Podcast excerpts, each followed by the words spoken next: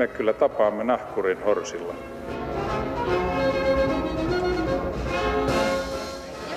Mä sanoin, että minä juon nyt kahvia. Hyvät ihmiset, kiva kun olette siellä. Suomeen ollaan hankkimassa uusia hävittäjäkoneita. Viideltä eri valmistajalta on pyydetty ja saatu tarjouksia. Pian eri koneita testataan Suomen oloissa ja lopullinen hankintapäätös tehdään vuonna 2021. Jopa 10 miljardia maksava lentokonekauppa herättää paljon tunteita ja kysymyksiä. Miten semmoinen kauppa oikein käydään ja mihin tarkoitukseen Suomi tarvitsee kalliita uusia hävittäjää? Ja kuka tietää tänä päivänä, millaisia aseita tarvitaan 10 tai 20 vuoden päässä? Muun muassa näitä kysymyksiä pohditaan tänään täällä ja vierainani ovat sotilasprofessori Jyri Raitasalo ja tietokirjailija Pentti Sainio. Tervetuloa, guten morgen. Kiitos. Kiitos. Kiitos.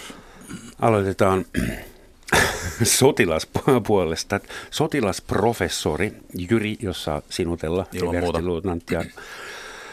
Äh, sun ekspertiisiala on yleinen sotataito ja sä oot dosentina maanpuolustuskorkeakoulussa ja opetusalana strategia- turvallisuuspolitiikkaa ja sodan kuva länsimaiset asevoimat ja niiden kehitystä, Yhdysvaltojen asevoimat, NATO ja sotilasoperaatiot kylmän sodan jälkeen. Kyllä, pitää paikkansa. Pieni tontti valvottavana. Ähm, kerro sä, et, et, millä perusteella on tehty päätös, että nuo vanhat Hornetit pitää korvata? Miten semmoinen prosessi toimii ja kuka näitä päätöksiä tekee? Ei puolustusvoimat. Tämä on tosi hyvä kysymys ja iso kysymys. Puolustuskyvyn kehittäminen on vuosikymmenten hommaa.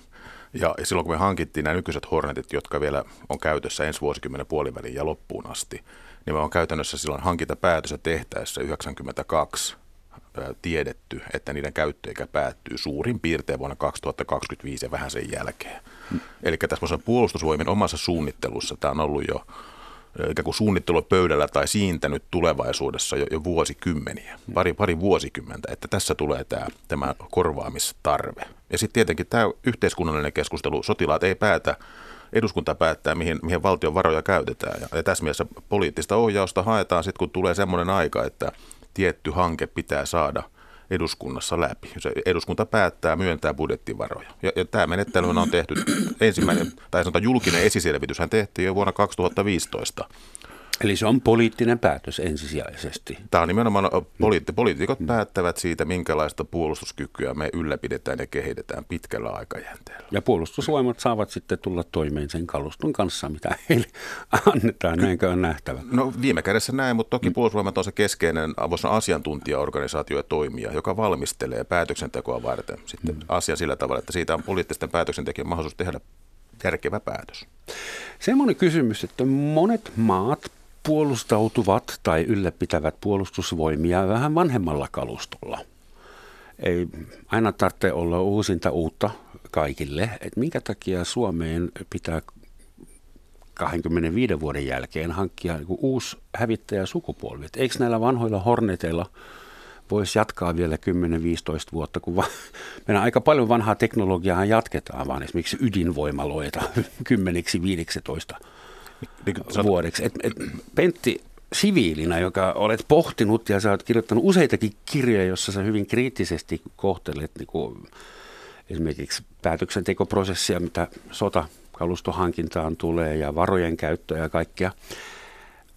Oletko sä samaa mieltä, että me tarvitaan uusia hävittäjä ylipäätään vai voisiko se jo kyseenalaistaa, että pärjätäänkö vanhoilla vielä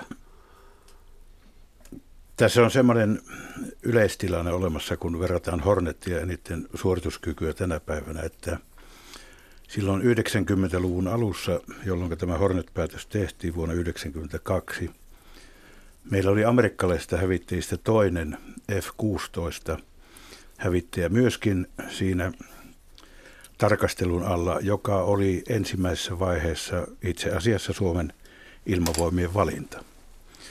Ja Tämä Hornet tuli sitten kaksimoottorisena vaihtoehtona, kun yksimoottorista konetta etsittiin, niin yllättäen mukaan erikoisilla perusteilla. Mutta jos me olisimme päätyneet siihen alkuperäiseen vaihtoehtoon F-16-koneeseen, niin meidän ei tarvitsisi vielä tässä vaiheessa harkita edes koneiden uusimista, koska F-16 on osoittautunut sekä Yhdysvaltain että sen liittolaisten käytössä erittäin pitkäikäiseksi ja tehokkaaksi torjunta- ja monitoimihävittäjäksi. Tällä hetkellä on laskettu, että sen käyttöikä olisi ollut vähintäänkin 10 tai ehkä noin 15 vuotta pitempi kuin Horneteilla. Mutta sitä ei silloin voinut tietää, että esimerkiksi lentokonekalustostahan tiedetään vasta jälkiviisaudella, kuinka hyvä se on. Kaikkien aikojen paras lentokone on varmaan DC-3, joka lentää vieläkin 80-vuotiaana. Kyllä, jos, katsotaan tätä pitkää aikaväliä, niin Yhdysvallat tulee käyttämään vaikka B-52 strategista pommituskonetta noin 100 vuotta. Ja niin. se, se on osoittautunut, että se lentorunko kestää ja sitä on voitu modifioida. Ja se on minusta se keskeinen pointti tässä, että näitä koneita, mitä me hankitaan kymmeneksi tai sanotaan 30 vuodeksi, kymmeniksi vuosiksi, niin ne, ne, ne eivät ole samoja koneita silloin, kun ne poistuu käytöstä, kuin mitä, kun ne oli, kun ne aikanaan ostettiin. Mm. Eikä niitä pitää pystyä sen elinkaaren aikana päivittämään ja modernisoimaan. Ja itse sanoisin tästä F-16 esimerkistä, että, että se ei vielä ratkaise, onko F-16 hyvä hävittäjäkone Suomen puolustamiseksi, jos sillä kyetään lentämään 10 vuotta pidempään tai 5 vuotta pidempään kuin jollakin toisella. Vaan kysymys nimenomaan, kun aikanaan tehtiin Hornet-hankintapäätös 92 vuonna, oli se, että mikä on se kyky – mikä Suomessa tarvitaan meidän ilmapuolustukseen, meidän koko puolustusjärjestelmän keskeiseksi elementiksi ja, ja mikä konetyyppi ja suorituskyky sen parhaiten tuottaa. Et tässä mielessä niin ei voi vaan katsoa sitä, että kuinka kauan kone lentää tai, tai mikä sen, sen, sen koneen hinta, että jos olisi tullut mm. jonkin verran halvemmaksikin, niin se ei välttämättä olisi tarkoittanut elinkaarikustannuksessa ja sitten siinä suorituskyvyssä, mikä sillä saadaan. Mitä semmoisen koneen tai sen koko järjestelmä, siihen liittyy paljon enemmänkin kuin pelkkiä koneita ja lentäjä, mikä semmoisen konejärjestelmän pitää osata? Millaisiin tilanteisiin Suomessa varaudutaan? Että laivue tulee pommittamaan Helsinkiä ja se pitää estää tai mihin kaikkiin niin kuin, skenaarioihin Tämä on tosi hyvä kysymys ja ehdottaa mun mielestä niin kuin tässä, tässä Hornetin suorituskyvyn seuraa, seuraajaprojektissa, tässä HX-hankkeessa tehdään, niin tässä nimenomaan on tällaisia operatiivisia skenaarioita, joihin näiden konevalmistajien pitää kyetä tuottamaan se kyky, että millä tavalla eri tilanteissa näitä koneita olisi käytettävissä, minkälaisia asejärjestelmiä niissä, niihin pitää tulla mukana, että ne suoriutuu niistä, minkälaisia sensoreita, tutkia ja muita välineitä tarvitaan. Ja vielä se, että millä tavalla me kyetään Suomessa kouluttamaan meidän henkilökunta ylläpitämään tukeutuminen ja ylläpito. Mm-hmm. Et, et, et, nämä joutuu nämä, nämä konevalmistajat tuottamaan valtavan määrän tietoa siitä omasta, omasta koneestaan ja siihen liittyvistä kyvyistä, nimenomaan Suomen puolustuksen tarpeisiin. Ja se, se, on, se, on, se on tosi laaja se kirjo. Yritän vähän puristaa konkretiikkaa mm. enemmän, että semmoisia koneitahan hankitaan jotakuta ja jotakin vastaan. Niin mitä ja ketä vastaan niitä hankitaan? Millaisiin, mitä niiden pitäisi osata? Ampua mahdollisimman paljon viholliskoneita alas tai valvoa, valvonta. Pentti. Joo, tänä päivänä tämä niin sanottu vanha ilmasota skenaario tai kuvitelma, se on jo haudattu vuosikymmeniä. Näitä ilmasotataisteluja ei sinänsä käydä. Hävittäjäkoneet ovat toisissa tehtävissä hyvinkin pitkälle monitoimihävittäjinä, eli niiden rynnäköinti, tämmöinen hyökkäyskyky on se, mitä on kehitetty, siis ilmapommituskykyä erilaisilla asejärjestelmillä. Ja nythän tässä Hornetien tai tulevien monitoimihävittäjien tehtäväkentässä niin on erotettava se, että mikä on kyky torjua vihollisen rynnäkkökoneita ja mikä on kyky torjua esimerkiksi vihollisen erilaisia ohjuksia mm-hmm. ja raketteja. Ja nyt tilanne on se, että näitä kykyjä tarvitaan siis sekä ilmatorjunnalta, ohjustorjuntaa tarvitaan ja osittain sitten myöskin Horneteilta tai monitoimihävitteiltä.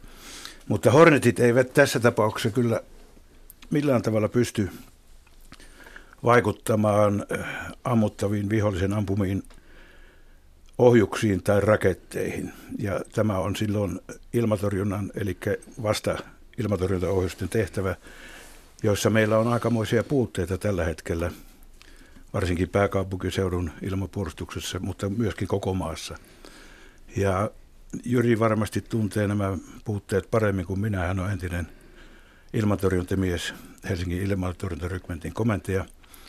Ja hän on myöskin mies, joka on ampunut tämmöisen pallistisen ohjusmaalin alas Kasakstanissa vuonna 1997 tällä BUK, venäläisellä BUK-järjestelmällä. Voisitko kertoa hieman? Aha. Mä, no mä ehkä ottaisin kiittää sitä, mitä, mitä Pentti sanoi tästä, mikä on tämmöisen konehankinnan tai tässä tapauksessa Hornetin suorituskyvyn korvaa ja koko projektin idea, niin sehän on tietenkin se, että tässä ei ole tuottamassa pelkästään tiettyä ilmapuolustusasiaa, vaan, vaan tämä, tämä hankintahan on osa meidän koko puolustusjärjestelmää. Meiltä vanhenee Hornetin kyky, ja kun se lähtee pois, niin meidän koko puolustusjärjestelmästä puuttuu iso palanen. Mm. Ja nythän me ollaan korvaamassa sitä, sitä syntyvää aukkoa tällä HX-hankkeella. Eli silloin, kun Korovan kysyit, että, että mitä vastaan tai ketä vastaan, niin ensimmäinen asia tässä on se, että tämä hankitaan sen takia, että Suomessa on niin paljon uskottavaa puolustuskykyä myös tulevina vuosikymmeninä, että Suomi ei joudu sotilaalliseen kriisiin. Että jokainen, joka miettisi Suomen vetämistä mukaan vaikkapa sotilaalliseen painostuksen kautta tai vaikka hyökkäyksellä Suomeen, niin, niin toteaa, että hinta, joka joudutaan maksamaan, on niin korkea mm-hmm. Suomeen hyökkäämisestä, mm-hmm. että mitään mielekästä poliittista tavoitetta ei ole mahdollista saavuttaa. Minusta tämä on se keskeinen pointti. Pentti totesi tuossa minusta hyvin sen, että, että tämä, on, tämä on iso juttu, tämä ei ole pelkästään Hornetin suorituskyvyn korvaamista, kun puhutaan vaikka ilmapuolustuksesta. Hornet on yksi osa sitä tänä päivänä ja HX on yksi osa ilmapuolustusta tulevina vuosikymmeninä, mutta siinä rinnalla meillä tulee jo tulevaisuudessakin olemaan ilmatorjuntaa, me tarvitaan hyvä valvonta- ja johtamisjärjestelmä näiden eri kykyjen johtamista. Me tarvitaan kerroksellinen järjestelmä. Nämä tukee nämä eri kyvyt toisiaan. Ne ikään kuin, tässä ei ole kyse joko tai, vaan sekä että mä yritän kuitenkin vielä kerran saada jotain konkreettisia action-kuvia aikaan, että millaisiin tehtäviin operaatioihin tämmöisiä koneita tarvitaan. Ne nousee pystyyn, tai siis ilmaan heti kun jostain muualta tulee pommituskoneita, sen ymmärtää. Se on se perinteinen juttu, mitä me tiedetään sotaelokuvista, vai onko tämän konetyypin tarkoitus myös äh, mahdollisesti pommata jonkun Murmanskin radan tai jonkun toisen radan? No. Vai onko tarkoitus suojella Pihtiputaan ilmatilaa tai äh, uuden äh, ydinvoimalan ilmatilaa? Vai, no käyt, joo, käytännössä mi, siis millaisiin konkreettisiin tilanteisiin tällaisia helvetin koneita, jos saa sanoa, jotka maksaa 100 miljoonaa per tsipale, tarvitaan? No nämähän on monitoimihävittäjät, ne tekee mon, monia eri asioita. Jos lähdetään tämmöistä niin kuin lähimpänä rauhan aikaa olevista tehtävistä, niin ne pitää kyetä nopeasti – osoittamaan, että Suomi kykenee valvomaan omaa ilmatilansa ja torjumaan tänne mahdolliset tulevat hyökkäykset. Ja sitten kun mennään siihen sotilaaseen... Se on psykologinen vaikutus. No se on, se on, myös, ei, no se on myös vaikutus siitä, että me näytetään, että meillä on kyky valvoa ja mhm. torjua. Mm-hmm. Mutta sitten kun mennään siihen lähemmän sotilaista kriisiä tai sotaa, niin sitten nämä tehtävät on ilmatilan pitäminen puhtaana vihollisen tai hyökkääjän ilma-aluksista, niiden pudottamista, se on vaikuttamista, siis vastustajan maalla ja merellä olevien kohteiden tuhoamista. Meillähän tänä päivänä jo on esimerkiksi meidän, meidän Horneteissa tämmöinen risteilyohjuskyky. Sen lisäksi siellä on erittäin tehokkaita sensoreilla, joilla tehdään tilannekuvaa. Me nähdään mm.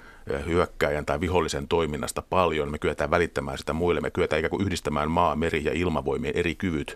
Mutta me emme tarvitse semmoisia koneita, jotka kykeisivät yhdellä tankauksella lentämään Vladivostokille saakka ei semmoisia koneita ole olemassa. Ja, ja tässä on se yksi, yksi keskeinen pointti, kun no. puhutaan Hornetin seuraajista. Eihän niin lentokoneen, hävittäjäkoneen nämä perusominaisuudet on juurikaan kehittynyt. No, lentää kutakuinkin samaa nopeutta kuin aikaisemminkin. Toimintasäteet on aika lailla 500 kilometrin luokkaa niin kuin aikaisemmin.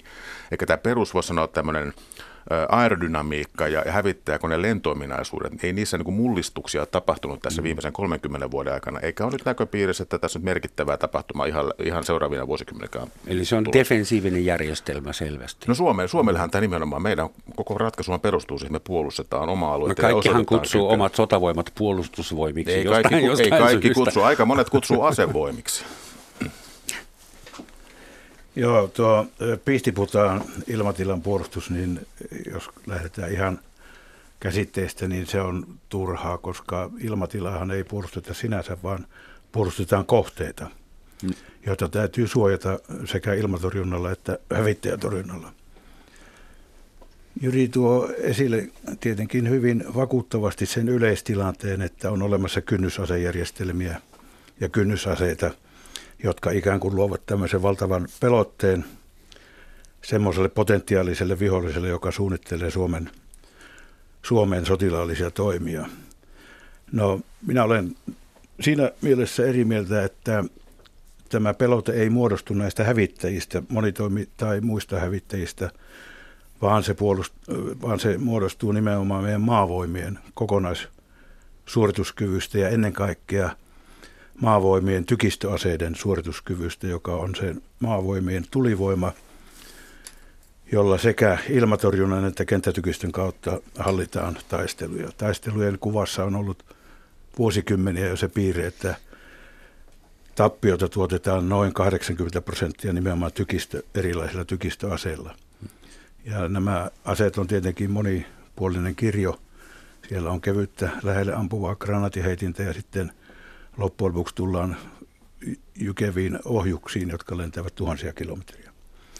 Ja tässä mielessä tämä puolustuksellisen roolin korostaminen on sinänsä ihan oikein, mutta käytännössä me olemme nyt viimeisen kymmenen vuoden aikana liukuneet siihen tilanteeseen, että juuri näiden Jyri mainitsimien ristelyohjusten kautta, että Hornetien rynnäkkö, eli hyökkäyskykyä, niin sanottua pommituskykyä, on lisätty ja siihen on uhrattu valtavasti varoja.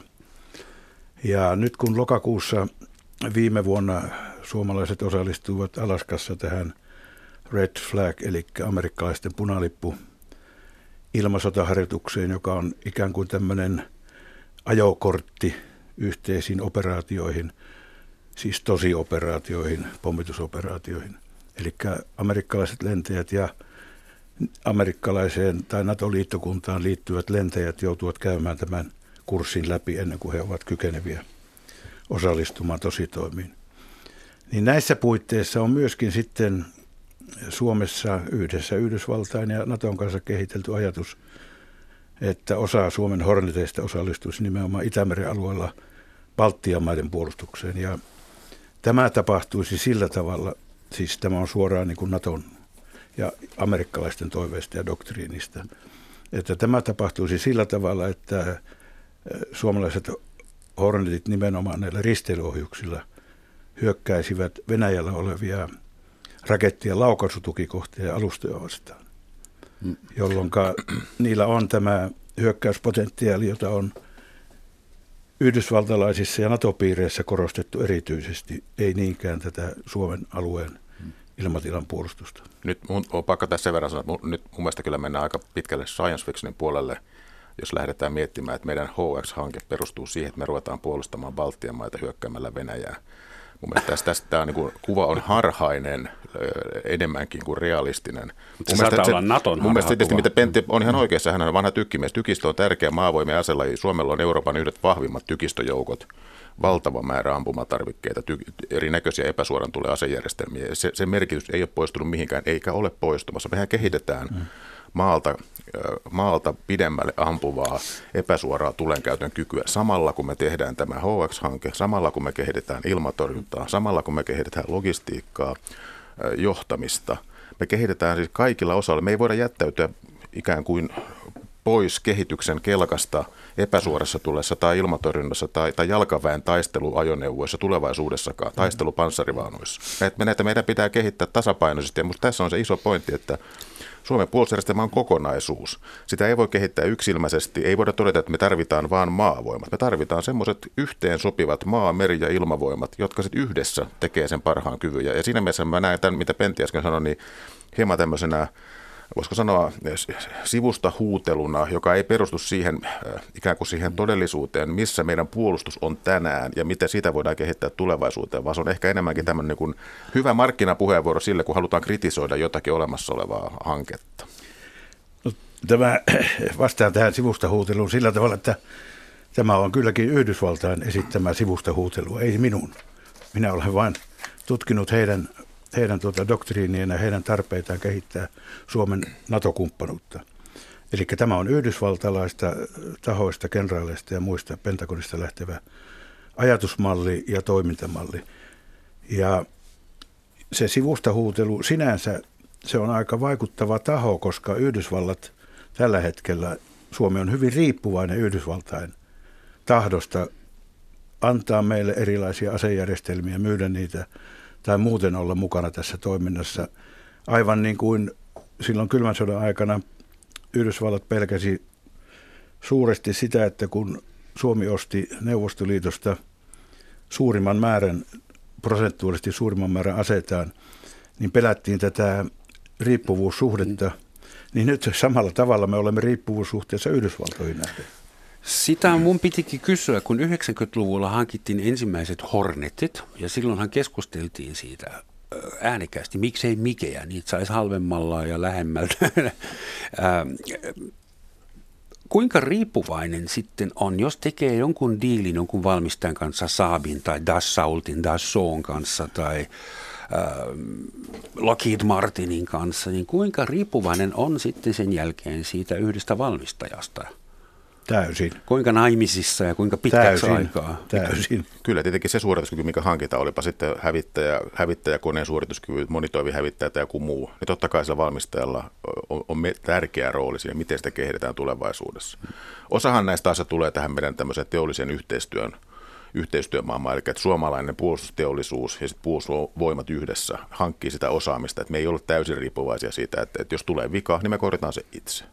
Ja, ja tässä, tässä nimenomaan tässä hankkeessa, oli, oli kyse sitten tästä HX-hankkeesta tai jostakin muusta, niin se aina määritetään se tarve, että mitä pitää kyetä tekemään itse kaikissa tilanteissa nopeasti sodan aikana, ja mitkä on semmoisia asioita, mitkä sitten pitää tai voidaan siirtää esimerkiksi valmistajan toimenpiteen tehtäväksi pidemmän aikavälin vuosien perspektiivillä. Ja tämähän on nimenomaan sitä vaatimusten hallintaa. Hallitaan sitä, että mitä mm. kykyä me tarvitaan itse ja mikä me voidaan tarvittaessa ulkoistaa muille. Ja, ja tämä on minusta yksi tärkeä osa tätä hanketta, kun tämmöinen tehdä, että ei olla riippuvaisia, että kun todetaan, että siipeen tulee reikä, niin sitä ei kyetä korjaamaan, vaan pitää olla korjauskyky. Tämä odottaa, ja että Lockheedilta tai Dassaultilta tulee varaosa. Ei, kun nimenomaan siis sodankäynnin kannalta kriittiset kyvyt hankitaan itselle. Se on tässä yksi keskeinen, keskeinen tekijä. Tässä on juuri, tämä on hyvin tärkeä pointti näkökohta, mitä Jyri tuo tässä esille. Ja tässä on varoittava esimerkki, kun aina ollaan hankkimassa uusinta uutta, on tämä meidän NH-90 helikopterihanke, jossa me hankittiin, varmasti Jyrikin se myöntää, täysin surra vehje, joka ei valmistunut vuosien jälkeenkään kunnolla, ja sen korjauskustannukset ja korjausajat niin ovat hyydyttäneet vuosikausia niiden käytön. Eli tämä helikopterihankinta meni mönkään ja siinä mielessä niin uutena näkökohtana toisin tähän hävittäjähankintaankin sen puolen, että oltaisiin maltillisimpia tässä ensimmäisten tilausten määrässä. Eli sä tarkoitat, että ostettaisiin vähemmän koneita kuin 64 vähemmän, on suunniteltu ostettaisiin, nyt. Niin, ostettaisiin vähemmän koneita – ja tietenkin siinä sovittaa sitten optio, jos tulee tarvetta ja mahdollisuutta ja käytännön tämmöistä ymmärrystä siitä, että näitä koneita voidaan turvallisesti käyttää juuri niillä edellytyksillä, mitä puolustusvoimat haluaa.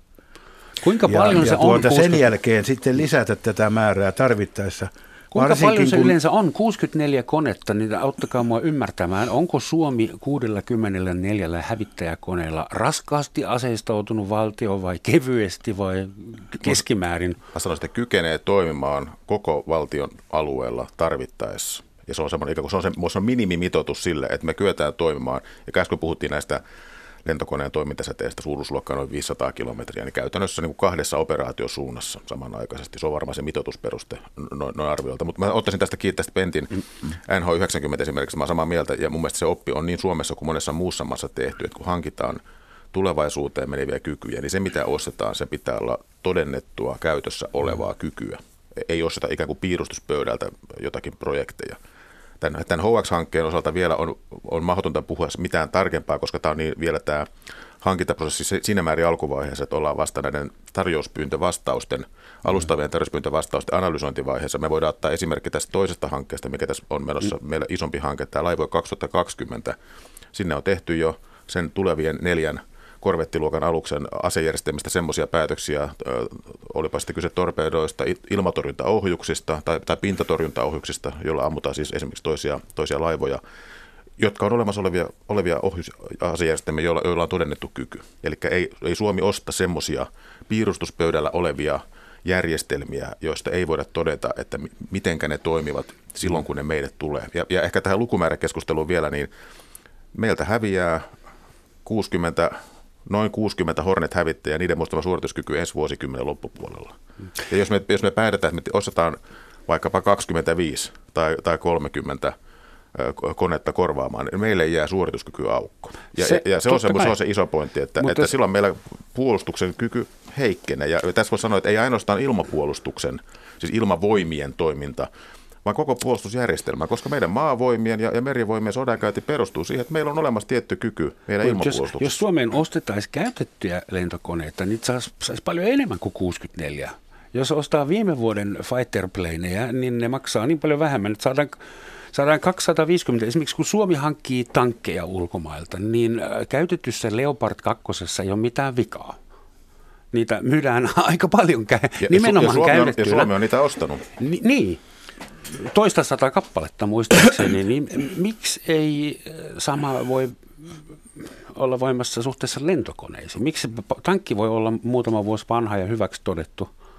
Samat, samaten ei. nämä tykistöaseet, mitä nyt K9 moukari, niin nehän oli käytettyjä. Kyllä ja erittäin hyviä kauppoja. Niin. Ja, ja siinä mielessä... Tämä, niin tämä on hyvä kysymys, et, että miksi lentokoneissa etsitään uusinta ja parasta vaihtoehtoa, että onko meillä todella kansallisesti varaa siihen. Ja minä sanon, että meillä ei ole kaikkien muiden valtion budjettia rasittavien tulevaisuuden ongelmien edessä. Jos niin, tähän, niin, tähän lukumäärään vielä, saanko sanoa sen tähän väliin, että Tämä lukumäärä nyt on semmoinen kysymys, että esimerkiksi tässä Laivoe 2020 hankkeessa, niin puolustusministeri Jussi Niinistö on hiljattain esittänyt, että kun tämä nykyinen hanke koskee neljää korvettia, niin niitä voisikin olla kuusi korvettia.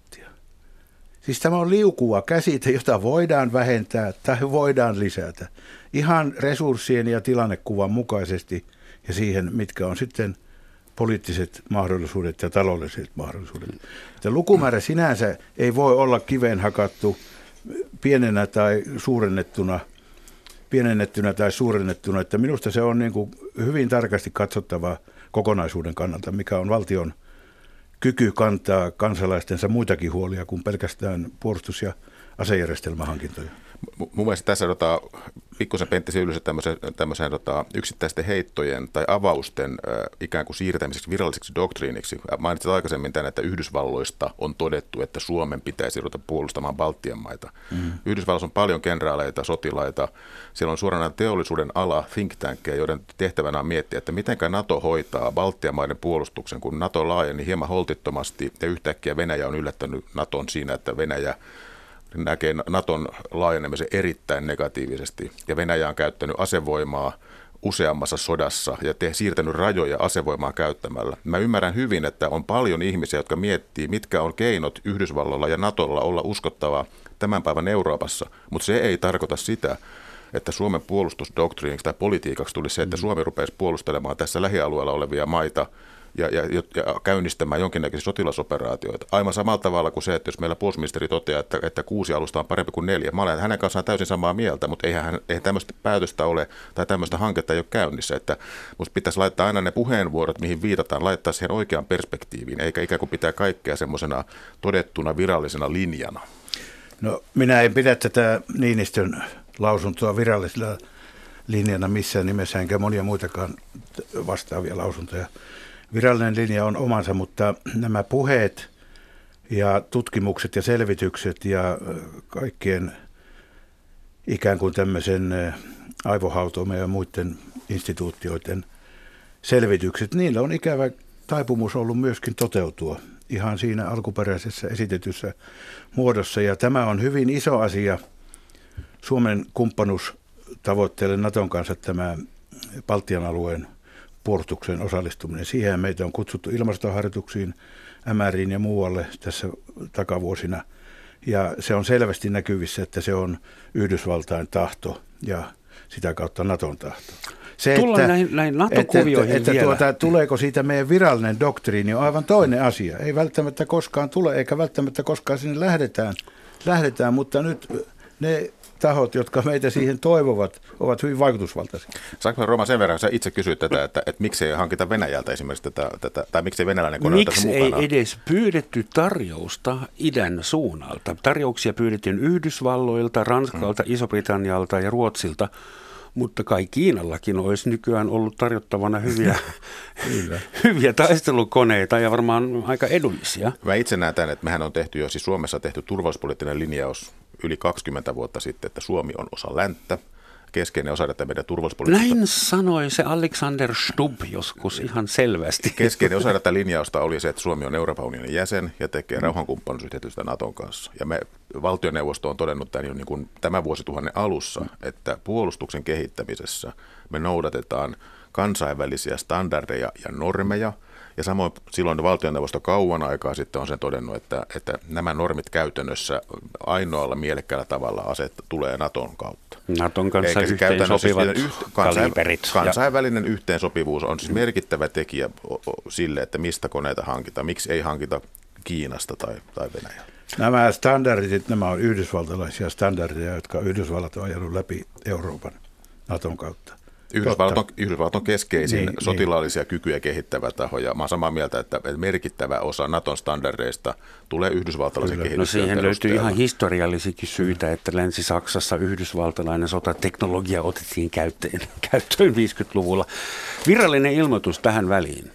Tämä on Yle Radio 1. Kuuntelette Romansatsin maamikirjaa, jossa tänään ventiloidaan Suomen hävittäjähanketta.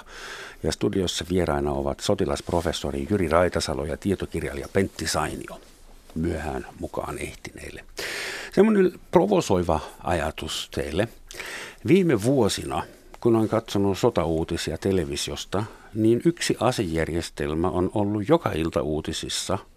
Semmoinen valkoinen Toyota pickup truck, jonka lavalla oli 50-kaliberinen kone, kivääri ja toinen kaveri ajaa ja toinen kaveri ampuu ja heittää ehkä vielä pari polttopulloa, niin sehän on käytännössä toimivaksi todettu, joka päivä käytetään monessa maassa. Semmoinen on tosi halpa. Tällä budjetilla 10 miljardia, niin saataisiin jokaiselle suomalaiselle siviileillekin oma pickup truck ja 50 kaliberinen. Meidän, onko ajateltavissa, tai siis Suomeen voitaisiin hankkia samalla rahalla 15 000 tosi ilkeitä pientä ohjusta, jotka ulottuisi ties mihin, mutta äh, ne ei sitten enää olisi kauhean defensiivisiä, että ne olisi ehkä poliittisella tavalla väärä viesti.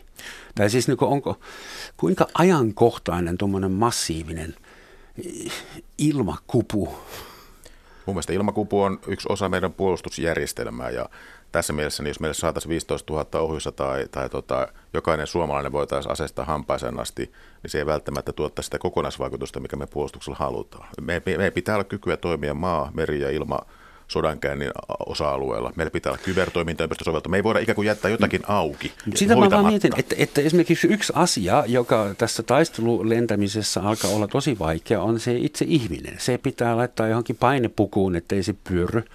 Ja 5-6 G-voiman kohdalla jos, jotkut kestää vissiin vähän enemmän, mutta siis onko 20 vuoden kuluttua vanhanaikaista, että siinä taistelukoneessa istuu joku upseeri?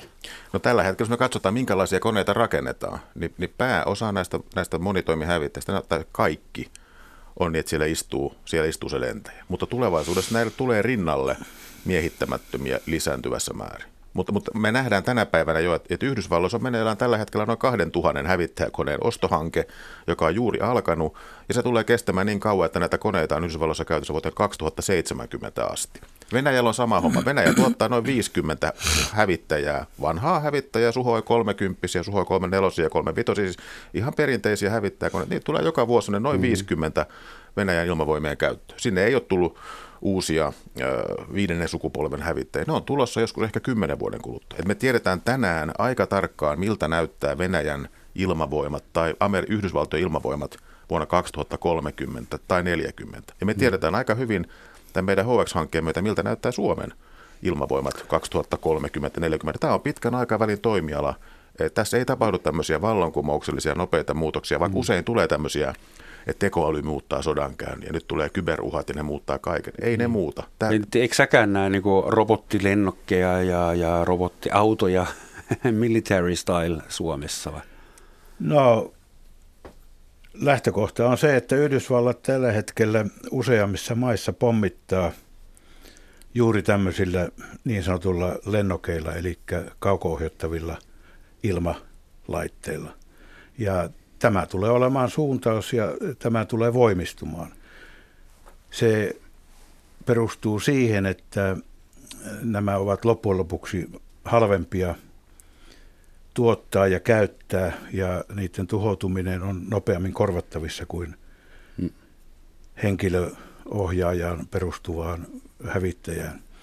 Ja ne on todettu tällä hetkellä niin kuin kehityksen kärkihankkeeksi muun muassa Yhdysvalloissa ja muutamissa muissa maissa. Mutta nehän ei ole taistelukoneita, nuo lennokit. Ne on enemmän tuommoisia no. pitkän kantaman O, siellä on myös asestettuja on, koneita. Ne on asestettuja koneita. Sitä mutta siis ei ole mitään hävittäjää tuommoisia. Ei, mutta, ei. mutta tuota... Dogfight. ei ole. Mutta tämä dogfight on häviämässä oleva taidelaji kaiken kaikkiaan. Mun mielestä se tietysti iso haaste, jos me arvioidaan Yhdysvaltojen asevoimien kehitystä pitkällä aikavälillä, katsotaan vaikka viimeiset 20 vuotta, niin Yhdysvallat on käynyt vastakummouksellista sotaa semmoisia valtioita vastaan jolla, ja semmoisia toimijoita vastaan, joilla ei ole mitään perinteistä sotilaista kykyä.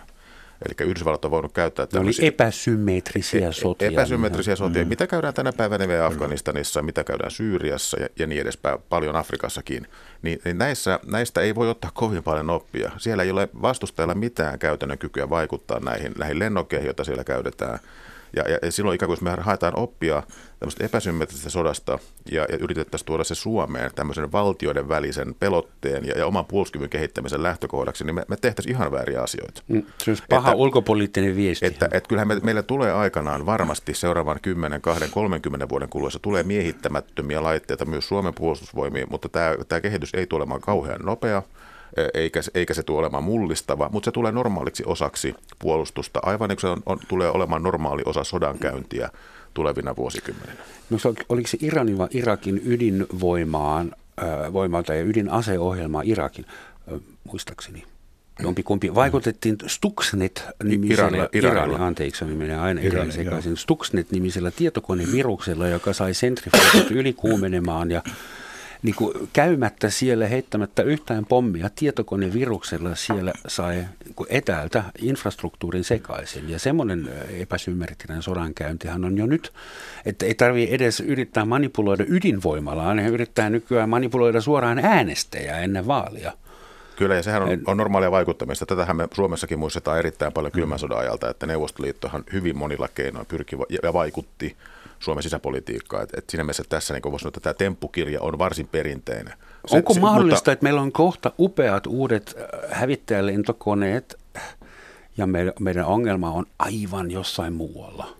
Mä sanoisin, että me, me, meillä ei välttämättä ole mitään upeita, uusia, upeita mm-hmm. lentokoneita. Meillä on, meillä on semmoisia suorituskykyjä, mitä me tarvitaan, ja ne on nimenomaan rakennettu tulevaisuuden toimintaympäristöön.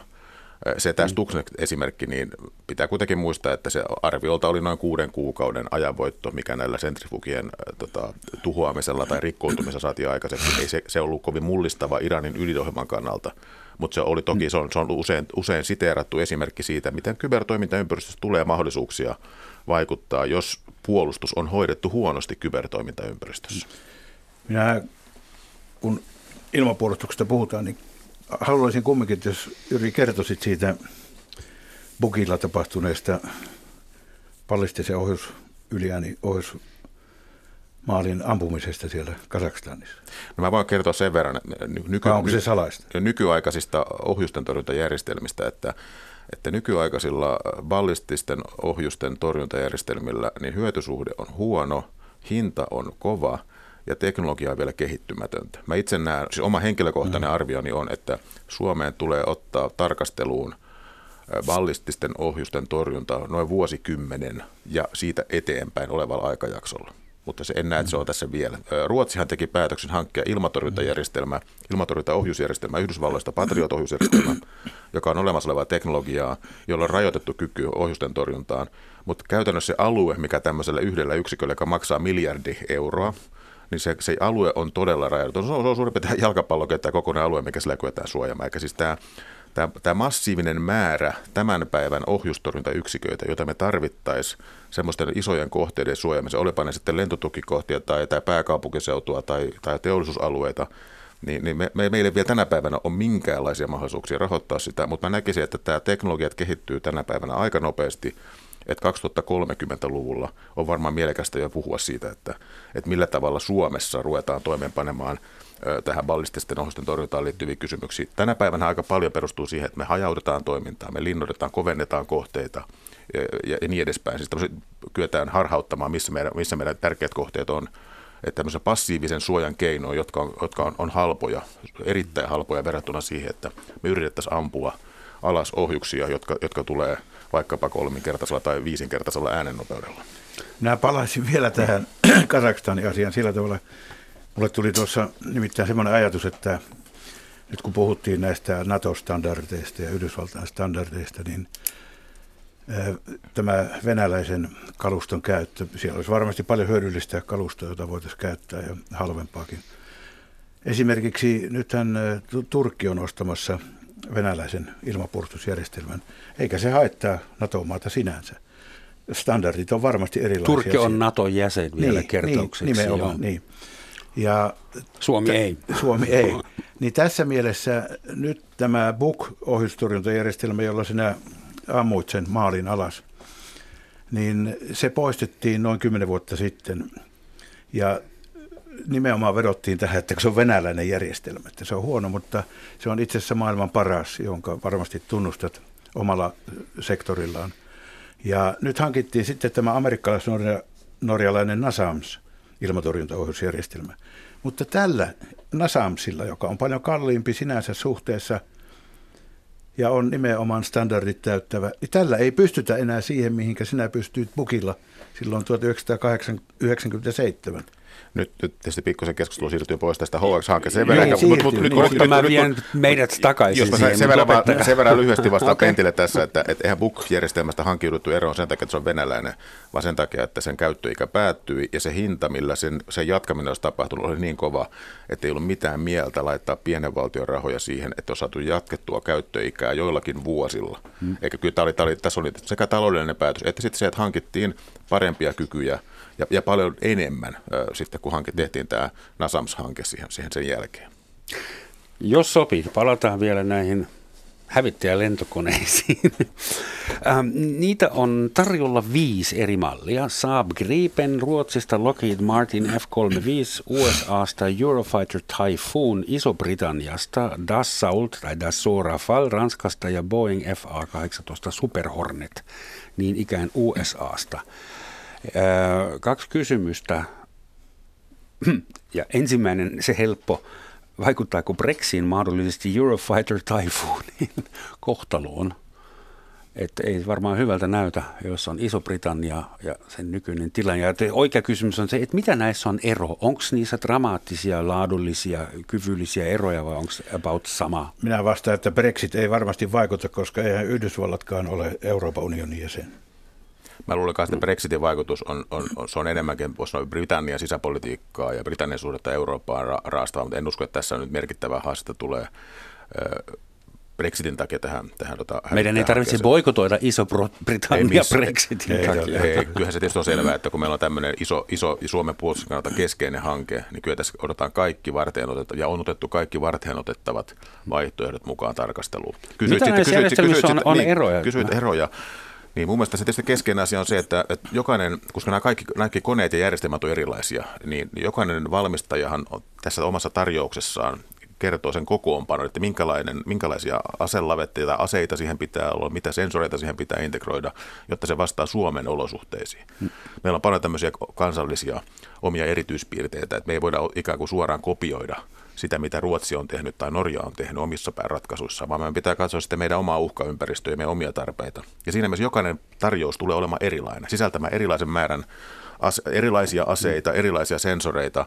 Et sen takia niiden vertailussa katsotaan, että mihinkä näillä erilaisilla kokoonpanoilla ö, kyetään. Ja siksi on tehty tämmöinen suorituskykymittaristo, jolla katsotaan, että on tietyt asiat, mitkä pitää kyetä hoitamaan ja kuinka hyvin nämä sitten pystyy näillä eri kokoonpanoilla tekemään. Ja sitten katsotaan nämä kaikki muut tähän prosessiin liittyvät asiat. Kuinka, kuinka, tänä kuinka vuonna kalliit. 19, ensi vuonna näitä koneita tulee Suomeen ja ne, ne testataan Suomen oloissa ihan käytännössä, niinkö? No ilman muuta, että nämä, nämä kaikilta osin testataan ja, ja simuloidaan ja mm-hmm. sota pelataan, että tämä kyky, mikä, mikä, minkä val, valmistaja sito, on, on sitoutuvasti ilmoittanut, että näissä koneissa on, että ne toimii meidän olosuhteissa.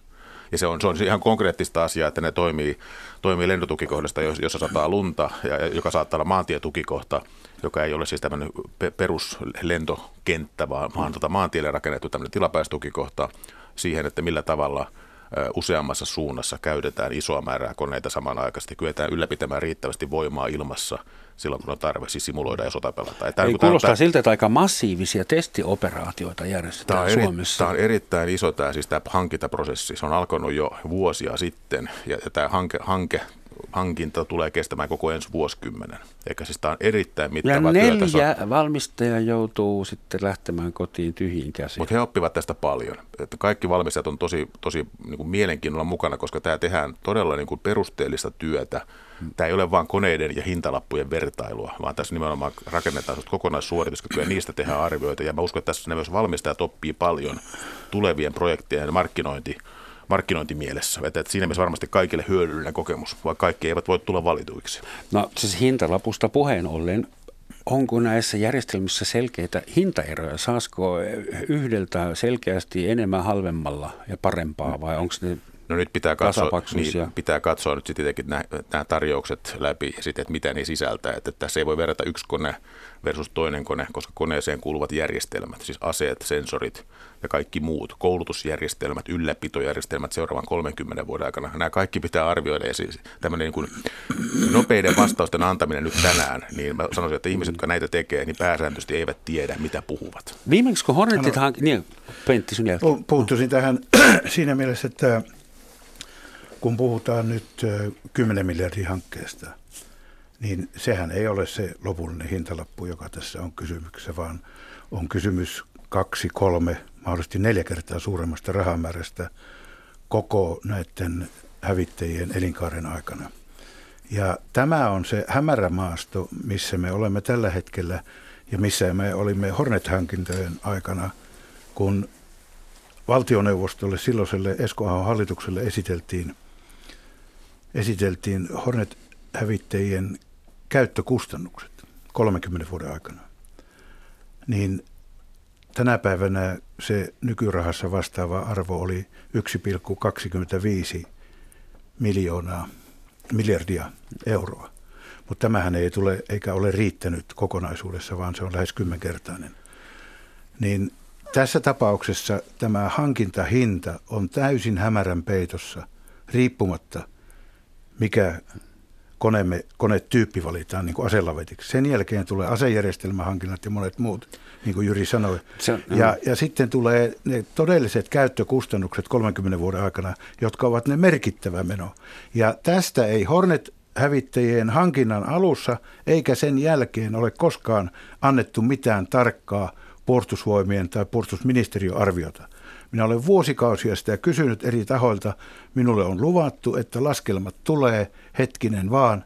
No, olen niitä odottanut noin neljä vuotta. Ei ole tullut laskelmia.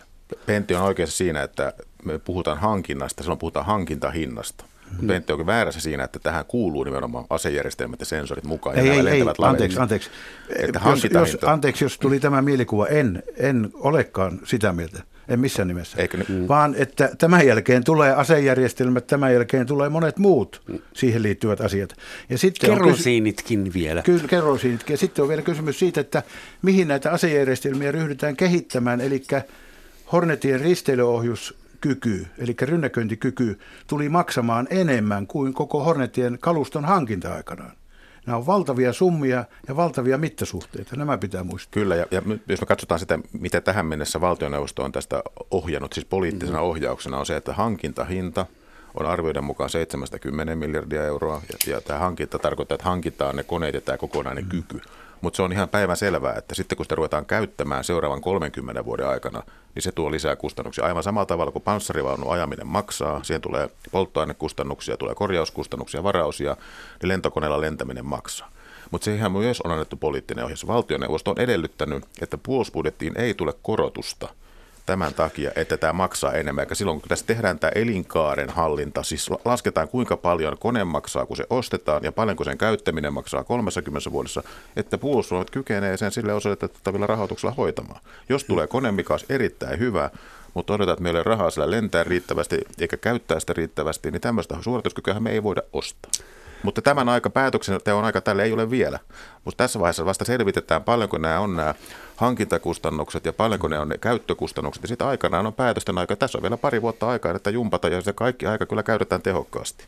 Kyllä. Meillä on pari minuuttia, Toivottavasti. pari minuuttia aikaa. Lyhyt viesti politiikoille, jotka joutuvat tekemään näin kiperiä päätöksiä ilman kunnon koulutusta ja kurssitusta. Minä pelkään sitä, että tässä tulevassa HX-hankkeessa käy samalla tavalla kuin Hornet-hankkeessa, eli eduskunta on täysin kyvytön käsittelemään asiaa. En tiedä mistä syystä, tiedon puutteesta, halun puutteesta tai jostakin muusta, mutta nimenomaan eduskunnan tulee nyt valvoa ja ottaa tämä poliittinen vastuu koko, koko hankkeesta. Mä oon samaa mieltä. Poliitikolla on tässä vastuu, että tehdään, tehdään mm. oikeita päätöksiä. Ja mä itse toivoisin, koska meidän puolustus perustuu siihen, että meillä on kansalaissotilaat. Jokaisessa suomalaisessa kotitaloudessa on käytännössä sotilas, joka tarvittaessa sitä maata puolustaa. Mä itse toivon, että meidän poliittiset päätöksentekijät pitää huolen, että jos he joutuvat taisteluun menevään, niin heille antaa muutakin kuin menolippu. Joo, oikea lapio oikeassa kädessä niin sanotusti. Petti Tainio ja Jyri Raitasalo, eversti luutnantit vieläkin vapisutta. Vanha intti. Trauma on edelleen voimassa. Suuret kiitokset, että kävitte kanssani täällä puolustamassa Suomen ilmatilaa defensiiviseen tyyliin. Lopetan sotilaallisella lainauksella 2500 vuotta sitten elänyt hyvin tunnettu kiinalainen kenraali Sun Tzu sanoi kerran, sotimisen taidon huippu on voittaa vihollinen ilman taistelua.